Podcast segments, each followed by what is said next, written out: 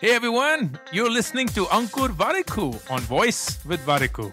On this podcast, I talk to you about entrepreneurship, how to grow in life, manage personal finances, handle failures, and a lot more things that just come to my mind. The episode begins. I often speak about my mistakes, and I think the biggest thing that comprises our lives is the relationship that we have with others. Our relationships form such a meaningful part of our existence. And as I reflect upon my life, I realize that I, there were several mistakes that I have made in my relationship. And in this podcast episode, I wanted to share all of them with you. And through that, hopefully, leave you with my lessons or my interpretations of those mistakes as they happened. I remember that I used to always, always, always sugarcoat my feedback, especially if it was harsh. Because even if I felt very strongly that they had done something wrong, I never wanted to come across as rude. I felt that they would feel bad about themselves, they would blame themselves for being inadequate. So for me, sugarcoating my feedback to them was my way of lessening the harm that it would do to them. But today I realize that people who genuinely wish to grow, they're always seeking feedback. And if you dilute that feedback, it is actually disrespectful to them. I remember that I've always wanted to know how I could help. Any relationship that I was in, I always was like, How can I help you? How can I help you? Tell me, how can I help you? I always wanted to know what was wrong. Hey, what's wrong? Why are you not being yourself? But I somehow never shared how is it that they can help me? Even when they asked, I never shared what was wrong at my end because I felt that that was my way of protecting them from whatever I was going through. But today I realize that people want the joy of being able to help you just as much as they seek that joy of being helped from you. I continued to be in toxic friendships I continued to be in friendships with my school friends, with even some of my cousins, because I just felt, how could I be so selfish and leave them now? They were there with me when I was growing up, and now, just because they don't work out for me, that will be so criminal of me to do so. I continued to be with, I continued to be friends with people who had long stopped growing. And just because I'd been friends with them, that was the only reason. But today I know that sometimes killing a relationship is the only way that you can save yourself from it. I thought it was my responsibility to keep the other person happy. And if they were unhappy, then I was at fault. I am the incapable one. I am the inadequate one. I'm the one who didn't do enough to keep them happy. But the most important truth about relationships is that the best relationships are those where people take responsibility for their own happiness. It's not your responsibility to make people happy. It is people's responsibility to make themselves happy. And if they're not happy, that's not your fault. That's not your fault. I felt that I will keep my parents happy with the money I make. So everything was about the money that I was making. I will send them on vacations, I'll buy them things, I'll make their life comfortable. But the busier I got, the less happy they were, despite all the things that they now had with the money that I was making. And that's when it dawned upon me that relationships do not need money or things to grow, they need time. They need time. I justified spending insane hours at work because I was doing this for our future. And the next thing I know, that our son was four years old. Relationships may not even have a future, but all of them have a present.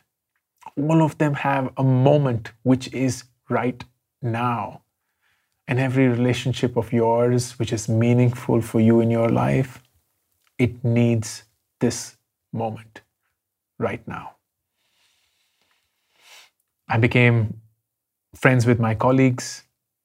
And that made it hard for me to be direct and radical with them. I somehow felt that because I was friends with them, I needed to be nice to them. And if I had to share feedback, which was work related, I felt odd, I felt awkward, I felt just not comfortable doing that. And my friendship eventually superseded my responsibility as a leader. I began to fail as a leader while being a good friend. And I'm not suggesting that you shouldn't be friends. You can't allow your responsibility as a friend to overtake your responsibility as a leader. A relationship, I now recognize, can take multiple avatars. And if we do not know which is the most important one for us at that point of time in life, we will fail in all other versions of that relationship. After the birth of our first child, my wife dedicated herself, understandably so, to becoming a mother. And while I needed her to still play the role of my friend and my partner, she was busy playing the role of a mother. And I felt dismissed. I felt neglected. I felt that the mother in her had taken over my friend. But today I realize that people change. They always do. Because of which relationships always change.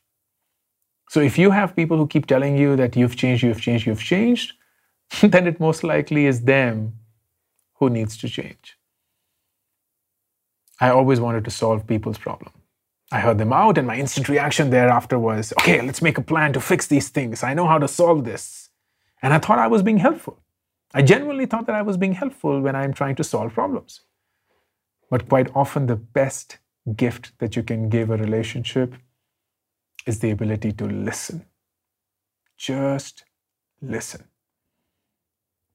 It angered me that my parents did not understand why I left my PhD, why I left my cushy consulting job, why I left my startup. They don't understand me. That was all that I could think of. They don't understand me.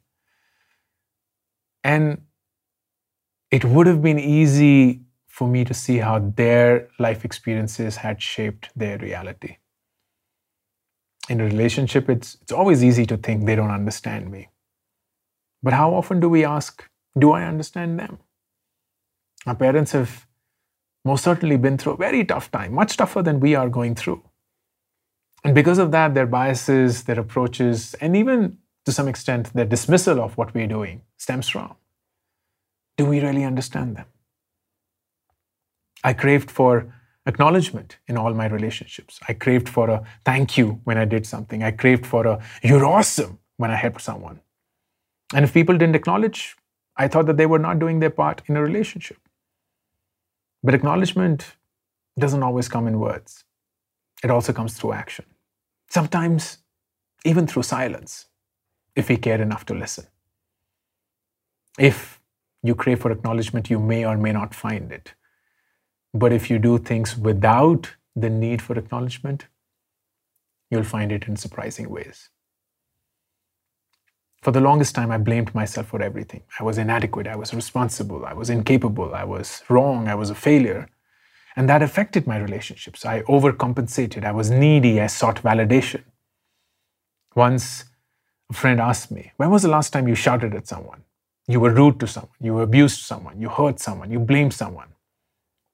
And I frankly couldn't remember. And I said, I, I don't remember. When was the last time I spoke rudely to someone to the extent that I abused them, hurt them, blamed them. And then the friend said, Then how is it that you do that? Same thing to yourself every single day. And that's when it struck me that at times the most toxic relationship you have to save yourself from is the one that you have with your own self. I realized today that almost all the mistakes I made in my relationships stemmed from the relationship that I had with my own self. And the day I was able to fix my relationship with my own self, I gave myself the opportunity to fix all my relationships. I still suffer from imposter syndrome. I still think of myself as a failure. I know that I've let so many people down. But the difference is that these thoughts now drive me to become a better person as against shutting me down. I find strength from my failures. Because today I choose to define my success and my failure instead of allowing the world to define it for me.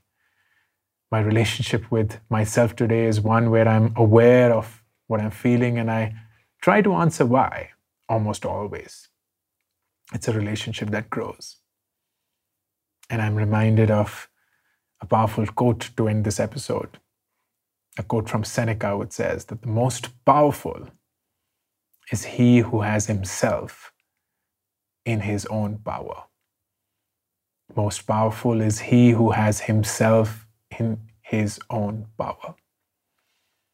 And if there's anything that I would wish for all of you, is for all of you to fall in love with yourself, to see yourself for what you are worth, to see yourself despite what you have done, to see yourself in a way that's precious, that's beautiful, that's harmless, so that you have the purest form of relationship with your own self, and thus you give yourself the space to be the best version of who you can be in all other relationships.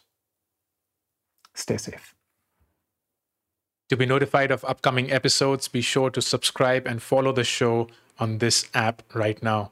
Also, don't forget to rate and review the show because that just feels nice. Thank you.